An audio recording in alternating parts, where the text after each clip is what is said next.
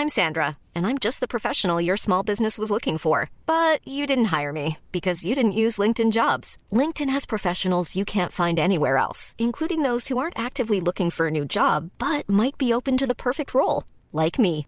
In a given month, over 70% of LinkedIn users don't visit other leading job sites. So if you're not looking on LinkedIn, you'll miss out on great candidates like Sandra. Start hiring professionals like a professional. Post your free job on linkedin.com/people today. Ready to pop the question? The jewelers at BlueNile.com have got sparkle down to a science with beautiful lab-grown diamonds worthy of your most brilliant moments. Their lab-grown diamonds are independently graded and guaranteed identical to natural diamonds, and they're ready to ship to your door. Go to BlueNile.com and use promo code LISTEN to get $50 off your purchase of $500 or more. That's code LISTEN at BlueNile.com for $50 off. BlueNile.com code LISTEN. There's never been a faster or easier way to start your weight loss journey than with PlushCare. PlushCare accepts most insurance plans and gives you online access to board-certified physicians who can prescribe FDA-approved weight loss medications like Wigovi and Zepbound for those who qualify. Take charge of your health and speak with a board-certified physician about a weight loss plan that's right for you. Get started today at plushcare.com slash weight loss. That's plushcare.com slash weight loss. plushcare.com slash weight loss.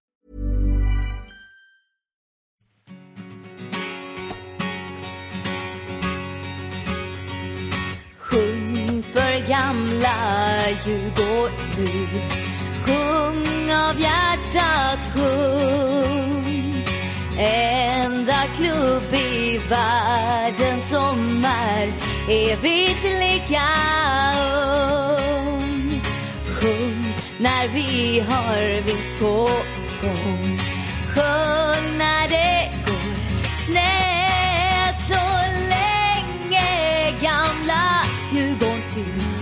Känns livet ändå lätt Hej och välkomna till del två av DIF-poddens åttonde avsnitt. Vi sitter här och pratar med Dan Blomberg, Järnkaminernas ordförande, Daniel Sjöberg från Sportexpressen och Viktor Adolfsson, Järnkaminerna samt Nyheter 24. Häng med! Ja, Dan och Viktor, eh, Järnkaminerna har jobbat en hel del med press också och budskapet utåt och även då mot förbundet. Och det har väl fått blandad respons. Hur är det där? Ja, faktiskt. Jag, jag kom ju in lite i järnkaminerna från början för att jag vill hjälpa till med eh, mediefrågor. Eh, eftersom jag jobbat med det sen tidigare och sådär. Rent konkret så var det, kom jag ihåg att det var en nyhet, en stor nyhet om att Malmö hade fixat ett supportertåg. När det nu var, ett par år sedan. Eh, och jag lackade över att det blev en nyhet när Djurgården har fixat massa supportertåg. Och så tänkte jag liksom, så jag hörde av mig till järnkaminerna, de som styrde skutan då och, och erbjöd mig hjälpa till. Och sen dess har vi egentligen jobbat ganska målmedvetet med att inte bara liksom försöka reagera när, när saker händer utan att faktiskt få ut vårt budskap. Både positiva nyheter om eh, till exempel vår Elfsborgs invasion förra året som snappades upp av, av många medier. Men också att eh, till exempel när vi hade den här positiv läktarkulturkampanjen med, som kulminerade i det här derbyt med 10 tysta minuter jobbade vi väldigt mycket mot media för att få ut vårt budskap. Med framgång skulle jag säga. Och då brukar vi alltid klippa in förbundet också. Eh, personer, allt från Lagrell var det då och eh, pressansvariga och sådär. Eh, Lagrell ju till och med svarat eh, och körde reply all en gång till alla mottagarna som råkade vara med i CC-fältet. Eh, så han är i alla fall mottaglig för det, så vi vet att han har läst mejlen. Och sen har Järnkaminerna även en kommunikation med polisen ibland under de senaste åren. Hur har det gått till? Ja, nu har vi absolut ingen kommunikation, det ska jag vara väldigt tydlig med. Eh, dialogen är nedlagd. Så kommunikationen har väl mest förts eh, via media och eh, i våra egna kanaler och sådär. Men det är väl också ett exempel som jag tycker att Järnkaminerna faktiskt har gjort bra på sistone. Att vi har ju blivit en part i alla fall. Eh, sen, sen är det upp till var och en att säga om man håller med oss eller inte. Men vi, vi, jag tycker vi ändå får chansen ganska ofta att säga vad vi tycker. Eh, sen skulle jag såklart hoppas att den typen av frågor som vi supportrar driver skulle lyftas upp ännu mer i, i de stora medierna. Men eh, jag tycker ändå att vi har tagit några steg framåt på den fronten. Eh, och det, det är positivt. Eh, och jag tycker att även om det tyvärr fortfarande är lite väl vinklat till makthavarnas fördel i, i relationen liksom förbund-polis på ena sidan och supportrar på andra så tycker jag ändå att supportrarna har tagit några kliv framåt i sin kompetens i de här frågorna och sin, sin förmåga att göra sin röst hörd.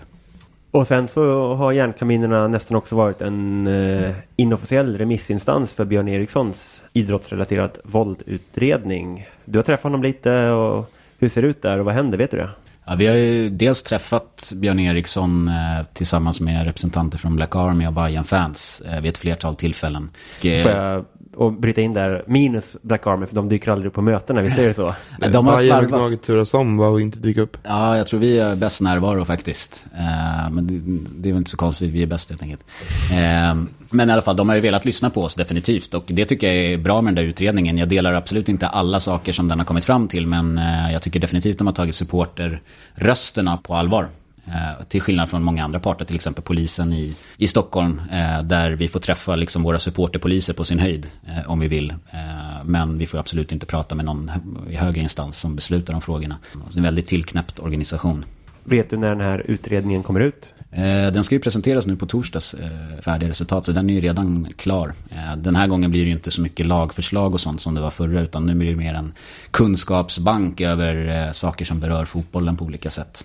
Och eh, när du säger torsdag så är det nog så att när det här programmet kommer ut så har det redan varit. Utredningen ska alltså presenteras den eh, 21 mars. Så ni har förmodligen redan sett mig ABC rasa över några saker som kommer fram. Och, och förmodligen har Beatrice Ask eh, tillsatt en ny utredning som passar bättre. För att, för att få det hon vill i till exempel pyrofrågan. Verkligen.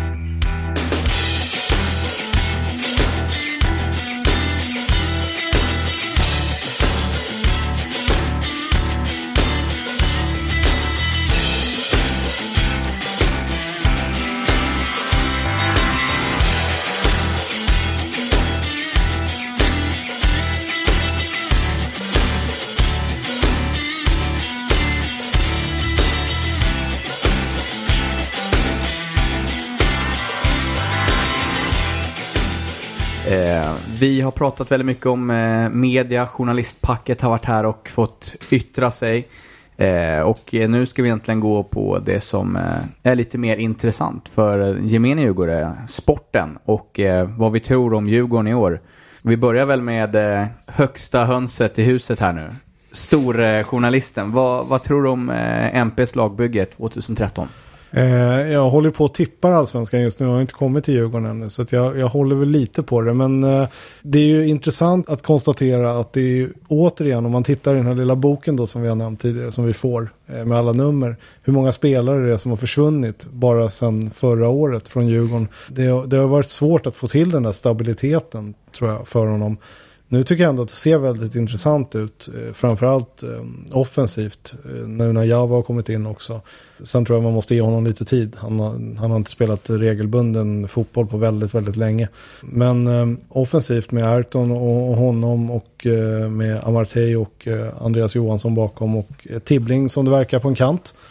Så, så ser det intressant ut. Däremot så alla alla djurgårdare som jag träffar är ju, det de är nervösa över är ju försvarsspelet. Nu såg ju inte jag eh, matchen mot Åtvid, jag, jag tittade på IFK Göteborg mot Kalmar FF, men som jag förstod det så, så var det väl återigen då lite darrigt där bak. Ja, att Toivo har, har lämnat, det, det gör väl inte saken lättare, även om jag tycker att i det stora hela var det en klok affär med pengarna inräknade. Men ja, han, han har lite att jobba med när det gäller defensiven tror jag. Och Dan och Viktor, vad säger ni? Vad, vad, vad tror ni om eh, lagbygget här? Jag är imponerad över hur, hur man har fått ihop det här mittfältet på, på så kort tid. Eh, men jag tycker att eh, Adde Johansson och, och Amartey där i mitten verkligen liksom, de gör väldigt få misstag. Eh, Vi har inte varit så förunnade med, med sådana spelare. Men eh, vi måste nog värva en mittback innan premiären. På det stora hela så ser jag väldigt positivt på Djurgårdens trupp i år. Och då menar jag såklart inte att den är komplett eller fulländad på något sätt. Men att vi har tagit sakta men säkert rätt steg efter de senaste årens mer eller mindre katastrofer. Liksom, med, med kvalet som bottennotering 2009.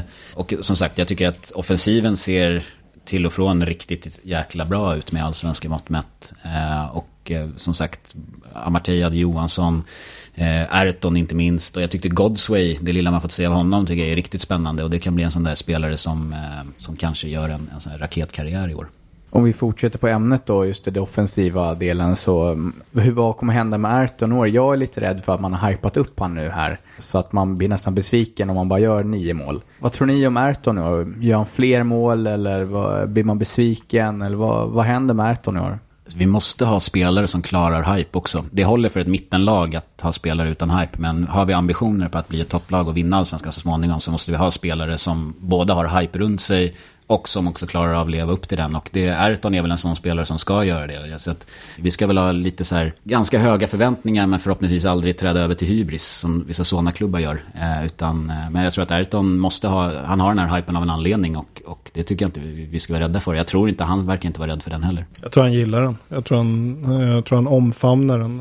Jag tror han tycker om att stå i centrum och det är kul att vara i Djurgården istället för i Mjällby. Med all respekt för Mjällby. Men alltså att få den här uppmärksamheten. Om man inte klarar av det så är det inte av liksom, psykologiska skäl. Utan då är det helt enkelt för att han ja, hamnar i dålig form av någon annat skäl. Alltså, vilket ju vem som helst kan göra. Till och med Zlatan och vi vet ju vilket självförtroende han har. Men det har ju gått sådär nu i februari till exempel. Så att, svackor det får alla spelare. Men eh, jag, så jag tror inte ni behöver vara oroliga för att, att han ska tappa på grund av att vi håsar honom till exempel. Eller att ni håsar honom. Ja, det är, det är väl den stora skillnaden med Ayrton jämfört med andra spelare som gjort liksom raketkarriär. Så där man, man minns ju Raja när han gjorde fem mål i rad där i början av 2008 och sen totalt försvann. Liksom, han kunde inte hantera den där uppmärksamheten. För att inte tala om karismageneralerna Micke Dahlberg och Oremo. Exakt. Men, men Dahlberg började göra mål igen när han lämnade Djurgården. Det, det Symptomatiskt. Ja. I och med att om Ayrton blir för bra här nu då, eh, till sommaren, kommer han lämna? Eh, så han har ju varit ute en gång och misslyckats. Förhoppningsvis då, för oss djurgårdare så kommer väl klubbarna att tycka att det är ett problem att han har varit ute en vända. Vad, vad tror ni, har vi kvar han här på hösten sen? Jag tror inte han har bråttom ut i alla fall. Sen beror det ju helt och hållet på givetvis vilket lag som kommer och vad de kommer med och, och vad Djurgården säger. Man, man får ju lätt för sig att eh, allting ligger i händerna eller fötterna hos Erton och att han bestämmer, men så är det ju inte. Magnus Persson lär ju ha ett, att säga, ett och annat att säga om det där också. Så att, eh, lämnar han så är det väl för att Djurgården helt enkelt tycker att det är det, är det bästa. Ja, men är det någon av er som följer Djurgårdens eh, scoutingchef Khaled på Twitter då? Ja. Och han har skrivit lite på sistone här. Eh, kan du referera? Vad har hänt den senaste tiden? Ja, han skrev väl i söndags att eh, det skulle komma mer additions eller changes. Han skriver ju på engelska. Eh, det är väl förmodligen, han kanske har många följare från Manchester City eller någonting. Det där, vi, vi skojade lite om det där på, på bussen på vägen från Åtvidaberg. Att fan, det här kommer ju bli en eh, Fotboll Direkt-artikel. Eh, och så fick jag ett mail idag, kolla. Och så var det en länk och så var det en Fotboll Direkt-artikel om det. Eh, som de hade gjort idag. Så att, eh, det är väl kul att eh, han väldigt enkelt kan få in rykten om Djurgården i media. Vad stod det i den artikeln? Kommer, han, kommer vi ta in en ny spelare nu eller vad? När rubriken var förändringar i Djurgården, frågetecken och eh, ja, refererade till hans Twitter ungefär.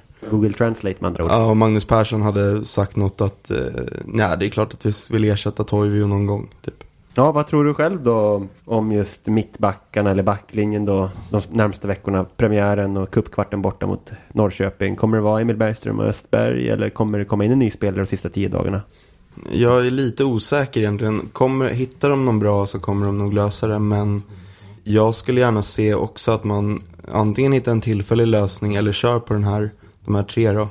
Och sen tar in Sölvi som bossman i sommar. Hans kontrakt går ut med Köpenhamn. Jag har hört att en full japan har påstått att Fredrik Stenman är på väg in till Djurgården. Eh, är det något du känner till? du har hört att en full japan har sagt det. Du har inte hört det från en full japan? Tredjehands. Ja, okej. Okay. Det känns väldigt långsökt i sådana fall. Skriv, om du, om skriv gärna om det. Om du ändå hade hört det från den fulla japanen direkt så hade det känts lite bättre. Eh, Fredrik Sten, ska de ta in en, en uh, vänsterback då? Det verkar ju... Det var väl någon som skrev att han uh, börjat spela mittback, eller? Är det någon som har koll på Club Brugge? Ingen aning. Jo men det har han nog gjort i och för sig. Han har nog spelat en del, en del mittback där nere. Men jag tror inte, alltså det går ju väldigt bra för honom. Där. Han spelar ju hela tiden. Jag har väldigt svårt att se att han skulle vara sugen på att komma hem till allsvenskan ännu. Även om jag vet att eh, han, han vill spela i Djurgården någon gång. För det sa han till mig när jag träffade honom nere på, på ett landslagsläger på Sypen i, eh, när det nu var, eh, februari 2011 tror jag. Ja, finns det mer eh, Djurgårdare ute i Europa som skulle kunna fylla det här eh, backhålet? Du sa Sölvi Ottesen. Mm. Sen finns det en gammal Djurgårdsjunior, Carlos Garcia. Ja, men han är väl inte så mycket att plocka hem. Han spelar väl knappt i serie D eller vad det heter där nere. Det, det känns som att det är som superettan ungefär. Dan, är du orolig för... Eh, du sa att du trodde mycket inför säsongen att det känns positivt och så och med lite bra värvningar. Men är det backlinjen som är det stora frågetecknet? Jag har sett nu på försäsongen att det, det ser ut ungefär som eh, förra året. Fast lite bättre tycker jag offensivt. Eh, backlinjen är fortfarande ett stort frågetecken. Så att jag är nog inställd på att vi får räkna med en del baklängesmål med förhoppningsvis fler gjorda mål. Så att kanske säga att vi tar massa 2-1 segrar istället för massa 1-1 matcher. Ja, det skulle ju räcka långt i sådana fall. Och förutom Merton då, vem är Djurgårdens eh, största stjärna, åtminstone medialt sett, eller den som eh, Sportexpressen är mest sugna på att se då den här säsongen?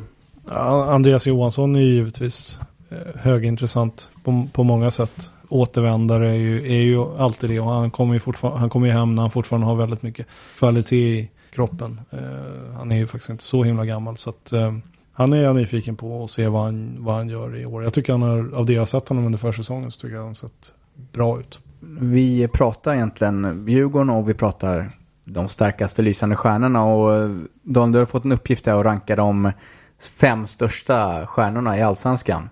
Vilka blir de fem stora stjärnorna i år? Ja, jag såg den där frågan. Jag skrev ner den och givetvis har jag inte lappen med mig här. Eh, så jag får se om jag kommer ihåg det. Men det där är ju lite svårt att säga också vad som är, alltså vad menar man med begreppet stjärna? Är det bara hur bra spelaren är eller är det stjärnglans och så vidare? Så. Okej, okay, då får vi definiera om den här frågan. Vi tar alltså fixstjärnorna. Vem, vem skapar de stora rubrikerna i år?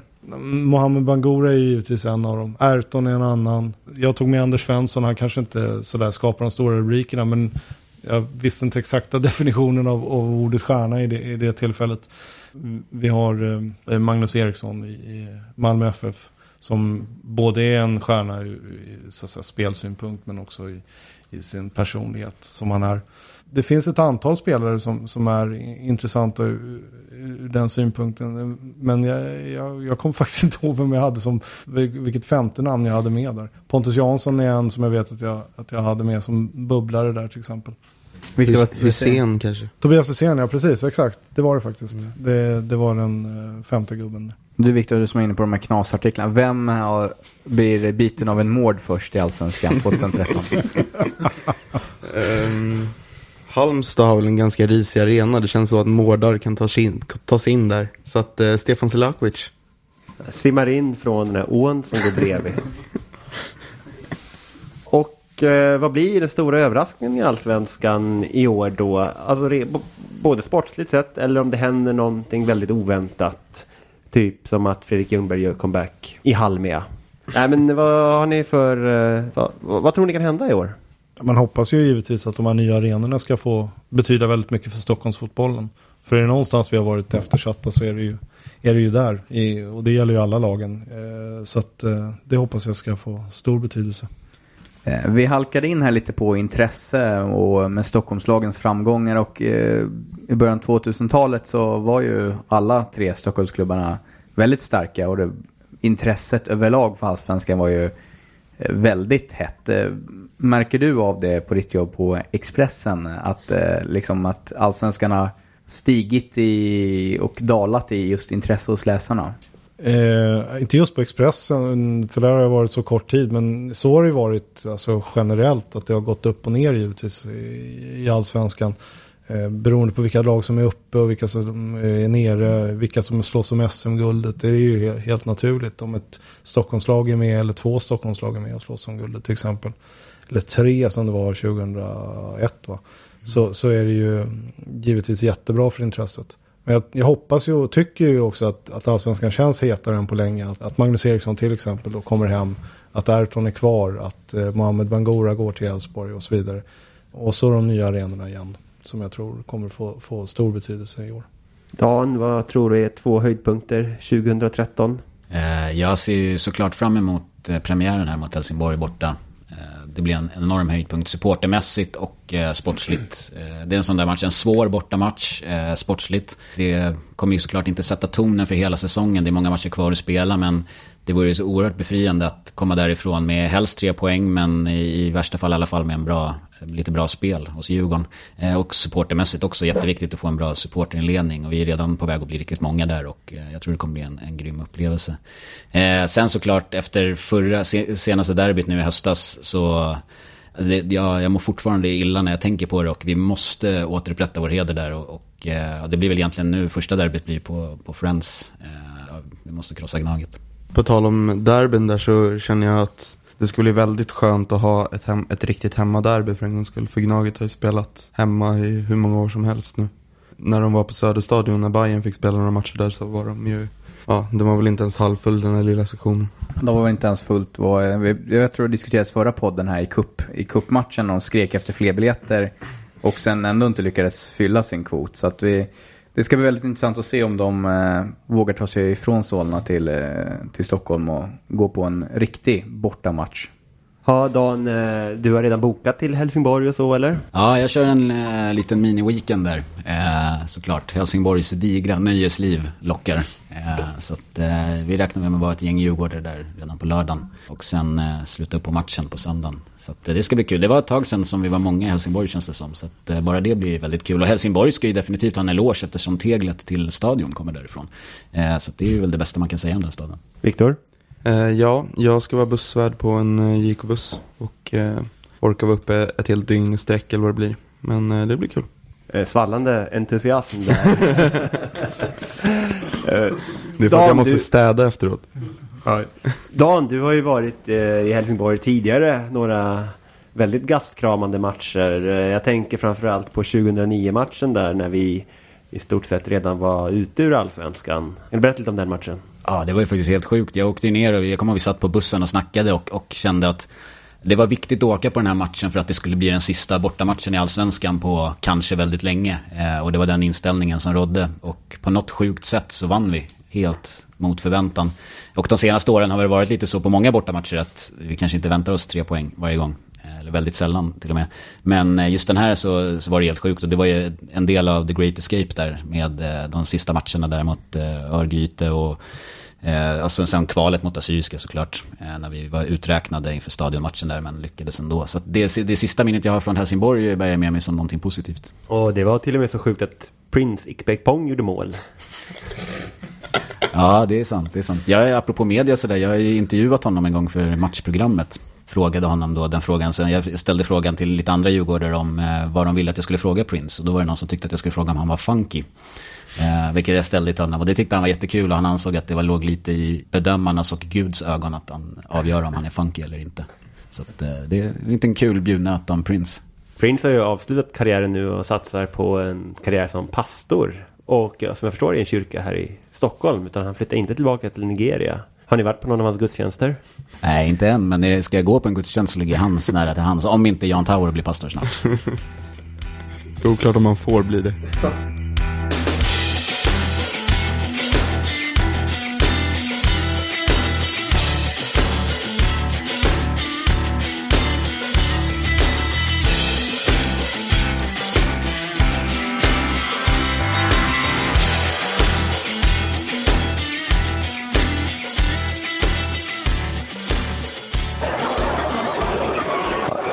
Är på eh, Djurgårdens biljettutlämning i Johan Björkmans hall och här står jag bredvid eh, Mackan som har köpt lite blandat.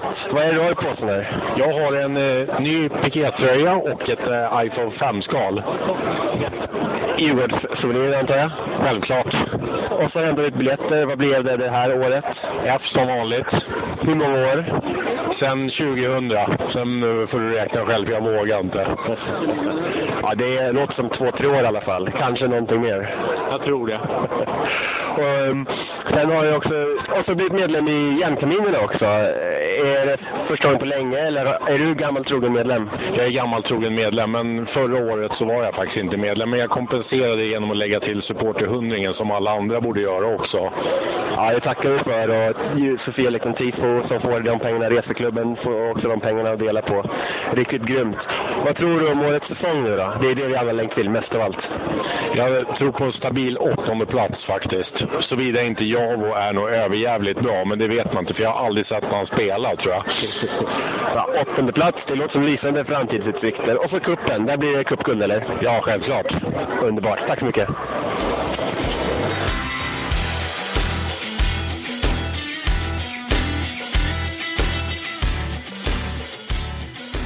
Ja, och några dagar efter den här bortapremiären mot Helsingborg. Då kommer vi spela cupkvartsfinal borta mot IFK Norrköping. Som det ser ut nu, vi ska säga att förbundet har inte godkänt detta eller bekräftat, men de kommer göra det inom kort och förmodligen när podden är ute då, den 3 eller 4 april. Och i år har ju cupen haft ett nytt format, eh, gruppspel, som sen leder till att gruppsegrarna går till eh, kvartsfinal. Och det har talats en del om att det har blivit mycket större intresse på detta. Och Daniel, vad är din erfarenhet av kuppen i år? Alltså, rent sportslig synpunkt så är det en jättesuccé tycker jag. Att, att man gör en tävlingssäsongen längre. Eh, klockrent. Publikt eh, så är det, det är lite svårt att mäta det egentligen. Jag menar, det har spelats på Skytteholm och på eh, Grimsta och Djurgården spelat och Valhalla i Göteborg och sådär. Alltså det är inte de riktiga arenorna, det är kallt och jäkligt. Där är det lite svårare att bedöma men alltså, utifrån siffrorna så har det varit bra där också tycker jag. Är det något lag som har liksom överraskat stort eller gjort en stor besvikelse i cupen som man nu kanske får omvärdera inför allsvenskan? Den stora besvikelsen är AIK givetvis, eh, som ni givetvis vet. Eh, annars skulle ni inte ha ställt frågan. Eh, att, att de åkte ur så som de gjorde. Den stora överraskningen är väl eh, dels eh, Sirius eh, och jag menar 7-1, herregud. Men Örgryte är väl kanske egentligen den största. Alltså de på något sätt, de, de vinner en grupp där det är tre allsvenska lag. Det, det är ju oerhört starkt och de gör det som nykomlingar i, i superettan. Så det, det är den stora överraskningen för mig om jag ser till helheten i gruppen. Och betyder det att då Örgryte åker upp lite i förhandstipsen inför Superettan och AIK åker ner i tipsen inför Allsvenskan? Eller är det ändå en helt skild turnering här där inte, ena inte påverkar andra? Jag vill nog påstå att det är en skild eh, turnering. Alltså det, är, det är ändå på många sätt fortfarande försäsong. Även om AIK gick ut till exempel och sa att de satsade hårt på kuppen Så tror jag inte att det nödvändigtvis behöver så att säga, styra resultatet i allsvenskan. Djurgården är ju det perfekta exemplet på vad försäsong inte betyder. 2003 när de i stort sett förlorade alla matcherna under försäsongen och sen joggade hem allsvenskan hur lätt som helst eh, och gjorde som Soran hade lovat, ledde från start till mål. Även om det är en tävling i kuppen så är det fortfarande på många sätt också försäsong. Så att, eh, att Malmö åker ut, att AIK åker ut, att Elfsborg åker ut, det tror jag inte behöver betyda så mycket för den långa serien som börjar sen. Ja, då ska du få tippa lite cupkvartsfinaler här. Vi har en match är det IFK Göteborg. Nej, tvärtom. Det är Helsingborg som spelar hemma mot IFK Göteborg. Hur går det där tror du och varför? Ja, det är ju svårt att säga. Men jag får ju säga eh, att eh, Helsingborg går vidare ändå. De har, det, det är hemmaplan. Jag tror att eh, det blir avgörande. Även om Blåvitt har gått väldigt starkt. It's that time of the year. Your vacation is coming up. You can already hear the beach waves, feel the warm breeze, relax, and think about work. You really, really want it all to work out while you're away. Monday.com gives you and the team that peace of mind. When all work is on one platform and everyone's in sync, things just flow wherever you are. Tap the banner to go to Monday.com. I'm Sandra, and I'm just the professional your small business was looking for. But you didn't hire me because you didn't use LinkedIn jobs. LinkedIn has professionals you can't find anywhere else, including those who aren't actively looking for a new job but might be open to the perfect role, like me. In a given month, over 70% of LinkedIn users don't visit other leading job sites. So if you're not looking on LinkedIn, you'll miss out on great candidates like Sandra. Start hiring professionals like a professional. Post your free job on linkedin.com/people today. Millions of people have lost weight with personalized plans from Noom, like Evan, who can't stand salads and still lost 50 pounds. Salads generally for most people are the easy button, right? For me, that wasn't an option. I never really was a salad guy. That's just not who I am. But Noom worked for me. Get your personalized plan today at Noom.com. Real Noom user compensated to provide their story. In four weeks, the typical Noom user can expect to lose one to two pounds per week. Individual results may vary. På försäsongen så tror jag att Helsingborg kanske börjar växla upp lite grann. Och sen eh, har vi två doldismöten om man får säga så. Falkenberg mot Örgryte, vad händer där? Ja, ÖIS har ju som sagt varit den stora överraskningen här och, och eh, jag kan väl hoppas lite grann att de fortsätter att skrälla så jag säger att ÖIS eh, tar det där. Och eh, Öster mot Sirius, ett annat överraskningslag. Att Öster gick vidare är ju starkt också. De, de hade ju Malmö i sin grupp eh, och eh, spelade 1-1 mot dem hemma och sen så gjorde de det de skulle mot de mindre lagen. Jag tror att Sirius har skrällt färdigt så det blir Öster som, som tar det där. Och så ska våra två eh, panelmedlemmar från Järnkaminerna få tippa då IFK Norrköping mot Djurgården. Viktor? Alltså jag kan ju inte vara optimist. Vi, vi åker ur med uddamålet säger jag. 2-1. Jag tycker det känns som ett solklart fall där IFK Norrköping är stor favorit eh, och Djurgården kommer dit och eh, kör två snabba spelvändningar, får 2-0 ganska tidigt i matchen och springer hem det i andra halvlek. Så att Djurgården går vidare. Ja Daniel, vad har du att säga om de här två tipsen om Norrköping-Djurgården? Jag får väl gå lite grann på den matchen som spelades på, på försäsongen här mellan lagen rätt nyligen. Som Norrköping vann. Eh, det känns som att Peking är lite före Djurgården inför den här matchen. Jag tror att, att de blir för svåra på, på hemmaplan faktiskt. Om jag inte minns fel så var det väl ändå avgörande på övertid där. Ja, det var precis. Det var mer eller mindre matchens sista spark rent utav. Men IFK hade precis kommit hem från ett läger, de hade landat dagen innan och, och det var, jag tycker det var väldigt starkt att de överhuvudtaget spelade matchen och att de dessutom lyckades vända, eh, eller vinna den. Sen fick jag höra också på Twitter när jag tippade de här matcherna väldigt, väldigt snabbt efter de hade lottats. Så fick jag höra någonting i stil med att det var väldigt länge sedan Djurgården vann där nere. Eller att, att IFK Norrköping i alla fall har ett väldigt bra facit mot Djurgården på hemmaplan. Jag vet inte om det stämmer för jag kollade aldrig upp det. Men om jag det är så så. Jag kan i alla fall säga att eh, premiären 2008 så vann ju Djurgården med 2-1 efter mål av Micke Dahlberg och eh, Raja Laxo. Mm. Inför 6000 Djurgårdare på plats. Så att, eh, ja, det Trots inte... snöbollskravallerna innan också. Det kastades ju snöbollar, väldigt tråkiga supporterscener som utspelades på Norrköpings gator. Jag vill flika in att uh. Järnkaminerna givetvis anordnar bussar till Norrköping här i kuppen Så att, en klassisk kupp på bortamatch mot Norrköping. Ja, hur, många blir det tror du? Det är ett av de stående problemen. Svenska fotbollförbundet får ju äta lite här idag. Och de har ju fortfarande inte spikat datum. Så att det påverkar ju hur många vi blir tyvärr. Eftersom vi inte kan boka bussar och sådär innan vi vet exakt vilken dag spelar spelas. Eh, men ett gäng ska vi bli i alla fall. Eh, när man såg, eh, jag tror det var SVT la ut någon satsning på kuppen idag och det verkar som att den där matchen kommer börja sex. Vilket inte alls är bra för oss. Då blir vi nog färre där. Jag skulle precis hylla SVT här i och med kuppsatsningen. Chris Hansson skrev på Twitter att det var väldigt många som har sett på kuppen. Jag kan tänka mig i och med att nu är det kallare och folk inte åker. Jag vet att DIF TV eh, som har sänt matcherna har haft eh, liksom, rekordtittarsiffror också jag vill nästan försvara SVT eh, och säga att det är jäkligt kul att eh, det är kuppen. Vi hade på, på bussen tillbaka så hade vi en väldigt mental sån kupplottning. Eh, där vi såg på det på eh, SVT Play. Ehm, så att ja, jag tycker det är väldigt kul att just kuppen kör, att finns tillgängligheten är.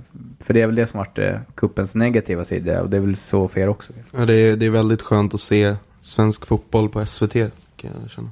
Ja, men det är jättekul att kuppen får uppmärksamhet. Och, och som sagt var, ur en ren sportslig synpunkt så tycker jag att det har varit... Alltså det finns ingenting att klaga på. Det har varit klockrent. Eller ja, det finns säkert alltid någonting att klaga på. Men väldigt lite i alla fall.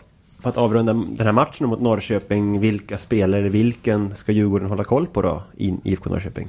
I IFK Norrköping så tycker jag ju att eh, Martin Smedberg Dalense har eh, kanske allsvenskans bästa högerfot. Han eh, slår grymma hörnor, frisparkar och inlägg. Så honom får Djurgården absolut hålla koll på. Gunnar Heidar Thorvaldsson sliter alltid stenhårt för sina mål och slutar aldrig att jobba. Eh, det är en, eh, en annan spelare att eh, hålla ögonen på. Inga överraskningar direkt men så, så är det i alla fall.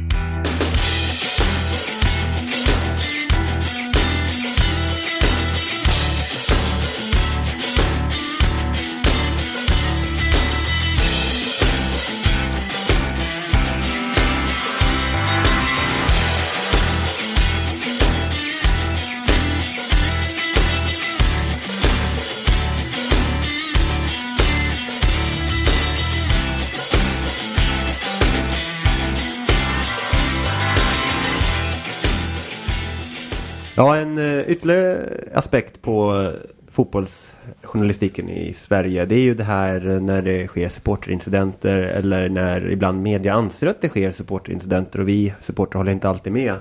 Det kan vara pyroteknik på matcherna, det kan vara slagsmål utanför läktarna eller upplevda ordningsstörningar. Och Ibland ligger de ju här artiklarna på sportsidorna väldigt ofta och det känns ibland som att det kanske skulle ligga på samhällssidorna och så och då får ju även ni fotbollsreportrar skriva om vad som händer utanför arenorna och sånt och drar de här artiklarna mycket klick eller vad är man ute efter? Vad är hur är det för dig att rapportera om sånt som eh, om du sitter på pressläktaren och får höra att det har varit ordningsstörningar utanför arenan? Hur eh, angriper du det? För att det dyker ju ofta upp en artikel dagen efter någonstans. Kanske inte från dig då, men någon annan journalist. Så, så, ordningsstörningar och sånt här utanför arenan. Jag vet inte om det är så himla ofta som, som det dyker upp på sportsidorna. Det är nog det som händer inne på arenorna i sådana fall.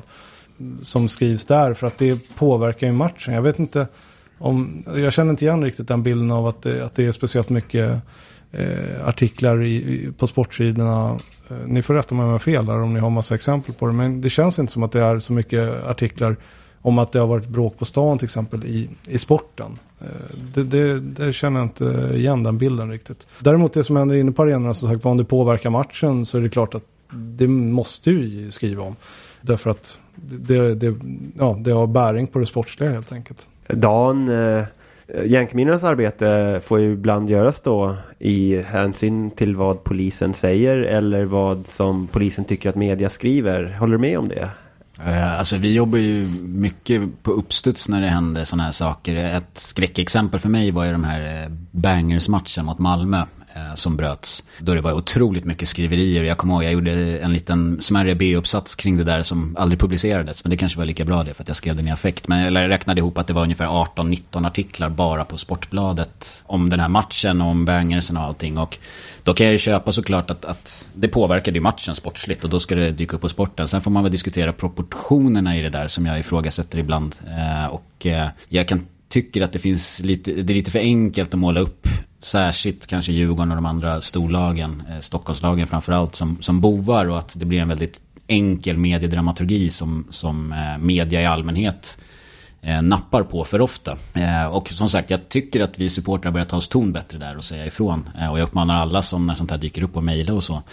Jag tycker det, det Daniel sa var ganska bra avvägning som jag hoppas att fler sportjournalister gör. Att, att skriva om det som påverkar sporten, men, men håll det där. Och jag kan tycka att det kanske inte finns den kompetensen att analysera de svårare frågorna som huliganism eller, eller pyroteknik och sånt där på på någonstans på redaktionerna. Och tills den kompetensen finns så tycker jag att man borde lämna de frågorna därhän och låta de som kan det diskutera. Till exempel då att den här så kallade huliganutredningen från Björn Eriksson har gjorts tycker jag är ett bra, bra sätt att ta in kompetenta människor som diskuterar frågorna. Så jag hoppas att eh, antingen kan man, antingen kan man liksom säga skriva om det man kan och sådär. Och där tycker jag till exempel Expressen och Aftonbladet är jätteduktiga på fotboll. Men jag tror att, eller de stora morgontidningarna också, det, det, är väldigt svårt för dem att greppa frågorna som rör, rör läktarna och det runt omkring. Eh, och jag skulle jättegärna vilja se en seriös rapportering om det, men, men ibland känner jag att det blir lite mycket bara skräckpropaganda. Vi har ju ett rykande färskt exempel här bara för några dagar sedan från hockeyslutspelet. Och då är det en match här mellan Färjestad och Modo där det dyker upp en artikel på Aftonbladet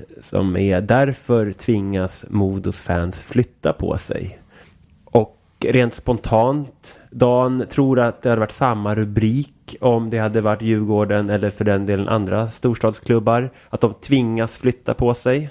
Vi ska nämna här att orsaken är att det har bränts av en bengal någonstans på arenan eller för, kanske då till och med i Modoklacken. Det framgår inte riktigt. Vad tror du om detta Dan? Det var väl dessutom en blink och inte en bengal om man ska nörda ner sig riktigt i pyroteknikfrågorna här. Men eh, nej, men givetvis, det här hade väl varit en av tio artiklar som hade handlat om frågan om det hade varit Djurgården. Eh, och alltså, så här, det finns ju en del i det här som man får ta. Vi är ett storlag och kommer ha större allmänintresse och man kommer ha större intresse av att skriva om de här frågorna. Men jag skulle som sagt verkligen vilja då eh, se artiklar som handlar kanske om, även om, om det kanske fanns felaktigheter i beslutet att flytta på klacken till exempel. Eh, och sådana här saker. Att man måste kunna göra lite djupare analyser och jag jag, jag pluggade journalistik en gång i tiden och med lite så här, kanske naiva drömmen att sparka uppåt. Och jag tror att det skulle jag verkligen vilja se från, från journalister i allmänhet. Att lite mer ifrågasättande av de parter som påverkar fotbollen, där vi supportrar är en, men också förbund och polis och, och makthavare i allmänhet, eh, som jag skulle vilja se mer granskning av och hur de lever upp till sina egna fastställda riktlinjer, vilket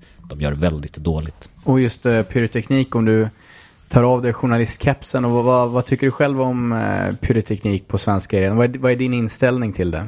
Jag älskar det. Det är så? Ja, det gör jag.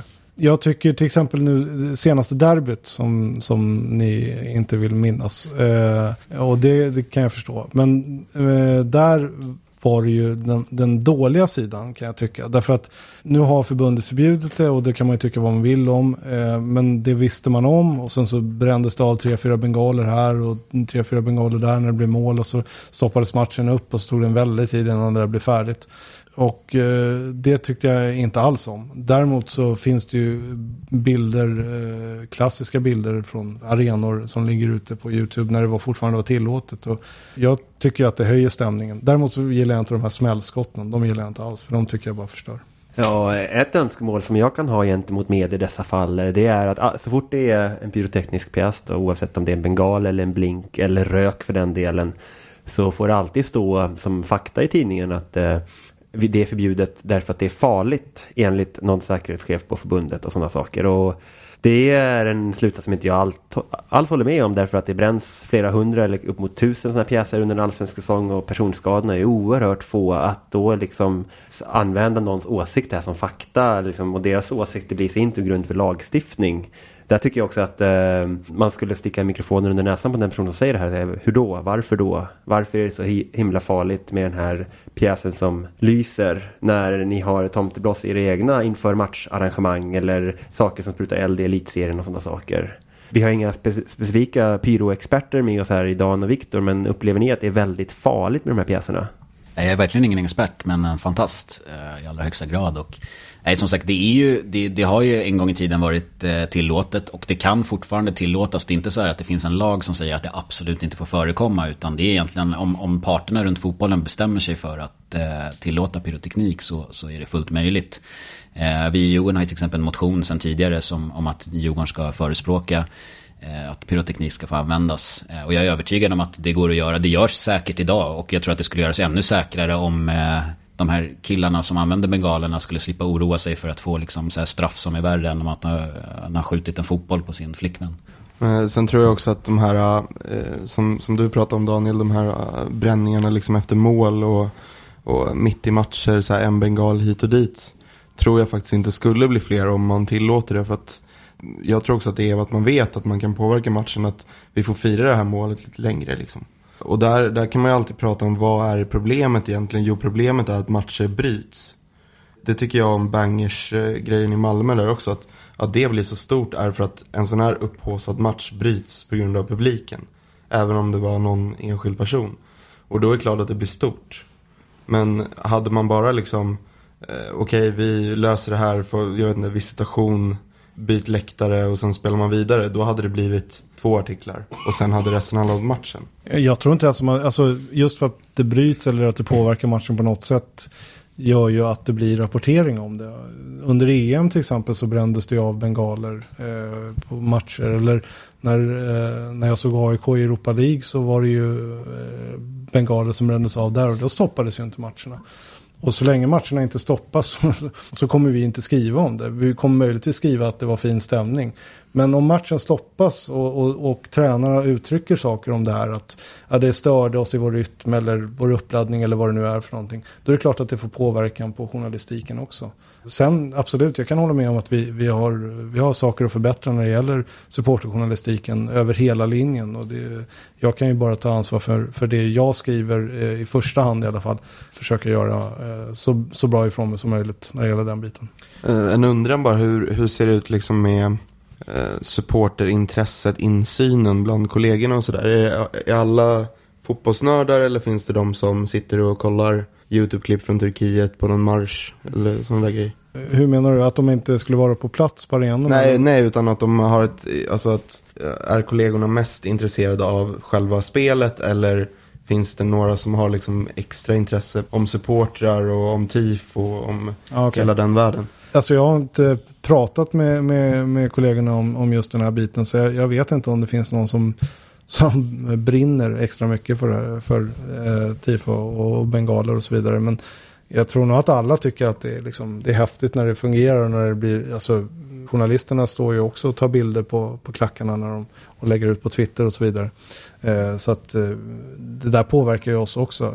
Jag satt ju till exempel på Friends Arena när Sverige spelade mot England och hade inte Zlatan gjort de där, eh, framförallt det sista målet, så vet jag tusen om jag inte hade somnat för det var helt knäpptyst där inne. Och tråkigare än så kan det knappast bli på fotboll.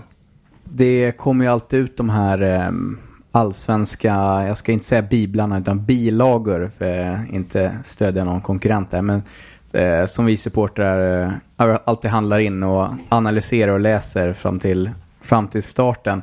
Det är bra det. Du hade träffat eh, Magnus Persson och eh, MP har ju lite odödlig status eh, som, som djurgårdare. Så du får berätta hur, eh, hur är MP och jobba mot till exempel och vad tycker du om MPs ja, filosofi som tränare?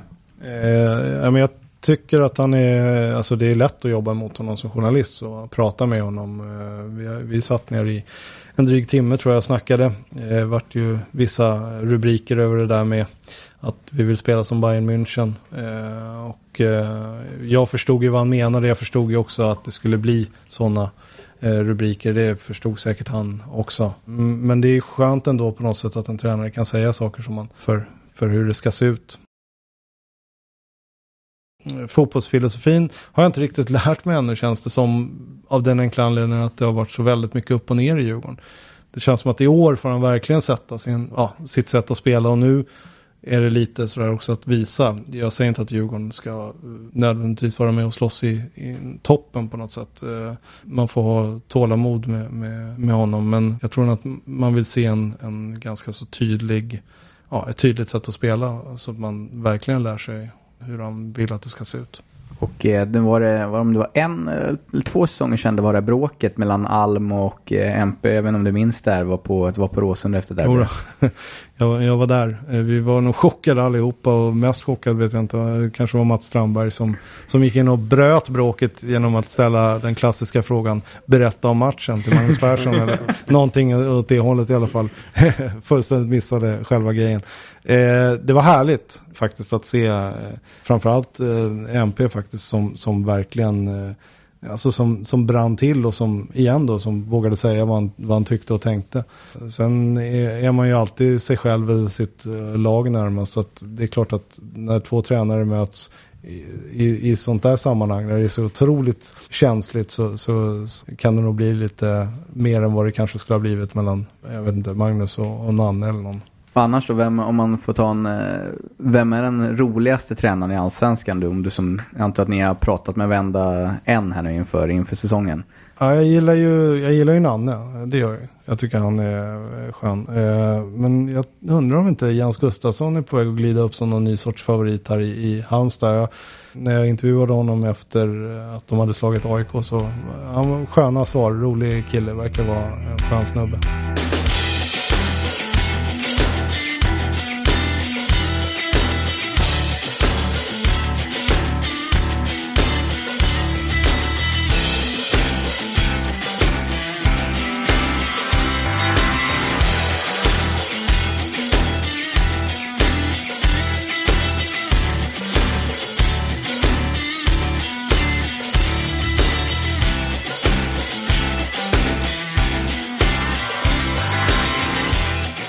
Ja, och vi närmar oss slutet av DIF-podden avsnitt 8 DIF i media. Med tanke på temat ska alla våra gäster få komponera en drömlöpsedel här för säsongen som kommer. Och vi börjar med Dan, JKs ordförande. Här är AIK-spelarna som bröt benet i derbyt. Vi har hela listan. Ja, intressant vinkling jag inte tänkt på förut. Viktor. Adde avgjorde derbyt. Majstorovic i tårar. Då skulle det såklart stå Majstorovic. Det blir, det blir Expressens Göteborgsupplaga. Ja, det känns så, precis. Du får komma och jobba för GT tror jag. Det känns så. Daniel, du får ju inte komponera dina egna rubriker och du är enligt, en, enligt egen utsago dålig på det. Men vad är din drömlöpsedel? Eh, min drömlöpsedel, eh, det får ju bli någonting med, med tanke på det vi har pratat om här så skulle man vilja se någonting eh, publikfesten typ ikväll, alltså eh, någonting åt det hållet. Eh, ja, publikfesten i derbyt säger jag. Fullsatt på Friends Arena och inte en tår fälldes. Förutom då Majstorovic. Men på, inte på läktaren i alla fall. Annars är väl pyrotekniken blir laglig är väl en ganska bra rubrik också. Vi hade kört ett liveprogram eh, på Expressen.se inför eh, de stängde transferfönstret, det internationella transferfönstret. Och då skulle jag också sätta ihop en drömlöpsedel. Då fick jag lite mer tid på mig att tänka. Eh, och eh, då kom jag fram till eh, att eh, det skulle vara dels hade jag Zlatan återvänder till allsvenskan. Eh, men den kändes ju he- helt eh, omöjlig givetvis. Den här känns väl nästan också omöjlig. Men eh, Uefas eh, kovändning, eh, ståplats ska bli större. Så den kan man väl köra i sådana fall här. Det skriver jag också under på. Eh, ja, jag sticker in med en liten drömlöpsedel här då. Christian Wilhelmsson släpper klädkollektion. Mutumba, vi ska samarbeta. Nils, du har också en på gång.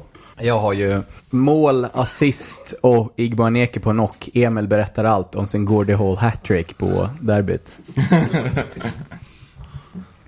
och vi har, eh, vi har haft så trevligt och tiden har bara flugit förbi här. Eh, och eh, nu avslutar vi med den klassiska kängan. Och man får helt enkelt såga och känga den som, eller de som ska ha dem. Och Dan, vad, vem är värd din känga? Eftersom jag har gett en hel del ros till Svenska Fotbollförbundet den här eh, sändningen så tänkte jag att de ska få en känga nu. Och eh, det är ta mig tusan helt sjukt att man inte kan sätta spelschemat för allsvenskan för hela säsongen. Eh, nu när det i princip ska, ska dra igång. Jag kan inte förstå det. Och visst, man kan hänvisa till tv-avtal som måste spikas och Europaspel. Men ärligt talat, lös de bitarna på förhand. Det är inte omöjligt att planera in 30 allsvenska omgångar. Det, det, det är ett Excel-ark som krävs. Så jag kan inte förstå vad problemet är. Och, och bara om man skulle göra det skulle det dessutom få så många positiva kringeffekter. Eh, bara i och med att vi supportrar kan boka våra resor på förhand. Det, det, det skulle gå plus för alla parter. Så att eh, lös biffen, Svenska Fotbollförbundet. Daniel, har du din känga redo? Ja, alltså min känga handlar egentligen inte om fotboll, eller på sätt och vis gör den det. Men min känga går till vädret. Jag käkade 10 kilo snö ungefär på vägen hit från tunnelbanan. Så att eh, eh, ska vi få igång den här allsvenskan nu och få, få hit våren så då får det ta med fan sluta snöa nu. Och Viktor, du, eh, du sitter här, du blev alldeles ställd här för du, din känga gick tidigare i programmet. Precis, jag hade ju Ekvall där egentligen, men eh, en eh, mycket kär känga är väl till Bayern Som i söndags återigen visade sitt rätta ansikte när de tyckte att de hade sin mest fantastiska dag någonsin i den där föreningen. Eh, ett bandyguld och eh, en handbollsseger och eh, en hockeyseger. Det var väl gulligt. Men kängan då är att de här bajarna som slog sönder stolar och pissade på dem inne på Friends Arena mm, som tyckte att de var väldigt coola, tror jag. Och att de var först. Men det, det är återigen som det alltid blir så blir det bara bajs med den här är Bajen. Så Bayern var först med att, med att pissa och slå sönder stolar på Friends Arena. Det, det, man får ändå ge Det är något för Wikipedia faktiskt. Ja. Eh, Jag har ju, kängan går som vanligt till Kennedy. eh, Som går i Djurgårdsjackan på bandyfinalen. Och det, ni kan säga att det är en Nigeria-mössa men han har fortfarande Djurgårdsmössa på sig, eller Djurgårdsjacka på sig och en grönvit mössa. Och jag hoppas bara att eh, alla gnagare får upp eh, ögonen för vilken sjukt dålig attityd den människan visar mot den klubben han spelar i. Ja, och med det avslutar vi DIF-poddens åttonde program, DIF i media. Eh, Jag vill ta tillfället i akt att tacka våra gäster, Viktor Adolfsson. Tack. Daniel Sjöberg från Sportexpressen. Tack så mycket. Jag bjöd in mig själv så att jag, jag känner mig väldigt nöjd att jag, att jag lyckades med den kuppen. Dan Blomberg. Tack så mycket. Och vi får se om någon av er återkommer i vår soffa längre fram om vi inte har avskräckt er. Stort tack som vanligt till vår eh, redaktör Johan som servar med fakta, bilder och roliga anekdoter. Ja, det är tyst. Han håller som vanligt tyst när han får tillfälle att hylla sig själv. Vår producent och ljudtekniker Olof. Tack så mycket. Du är så hemskt välkommen. Verkligen. Och eh, jag tackar dig då Olle för, för din medverkan. Du har ju kört här Still Going Strong när jag varit borta. Eh, och sen skulle jag egentligen vilja påminna igen om, eh, som vanligt om våra kanaler. Det är Facebook, där heter vi DIF-podden. Det är Instagram, det heter vi DIF-podden. Och eh, iTunes, det heter vi DIF, och vi heter DIF-podden överallt. Så att eh, följ oss, skriv oss, kommentera till oss vad vi gör fel eller vad, vad vi gör som är bra. Eh, och så hörs vi eh, igen. Och som vanligt avslutar vi DIF-podden med eh, den fina versionen av Sjung för gamla Djurgården, sjungen av Diana Ellman. Vi hörs nästa gång.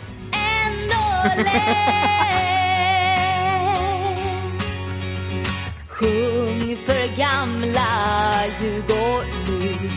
Sjung i ur och skur.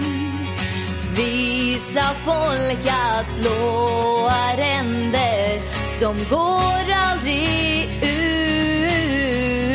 Vem som helst kan skriva Men vi nummer ett så länge gamla Djurgården finns känns livet ändå lätt.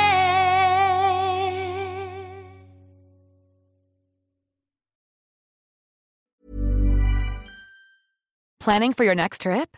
Elevate your travel style with Quince. Quince has all the jet setting essentials you'll want for your next getaway, like European linen, premium luggage options, buttery soft Italian leather bags, and so much more. And is all priced at 50 to 80% less than similar brands. Plus, Quince only works with factories that use safe and ethical manufacturing practices. Pack your bags with high-quality essentials you'll be wearing for vacations to come with Quince. Go to quince.com slash pack for free shipping and 365-day returns.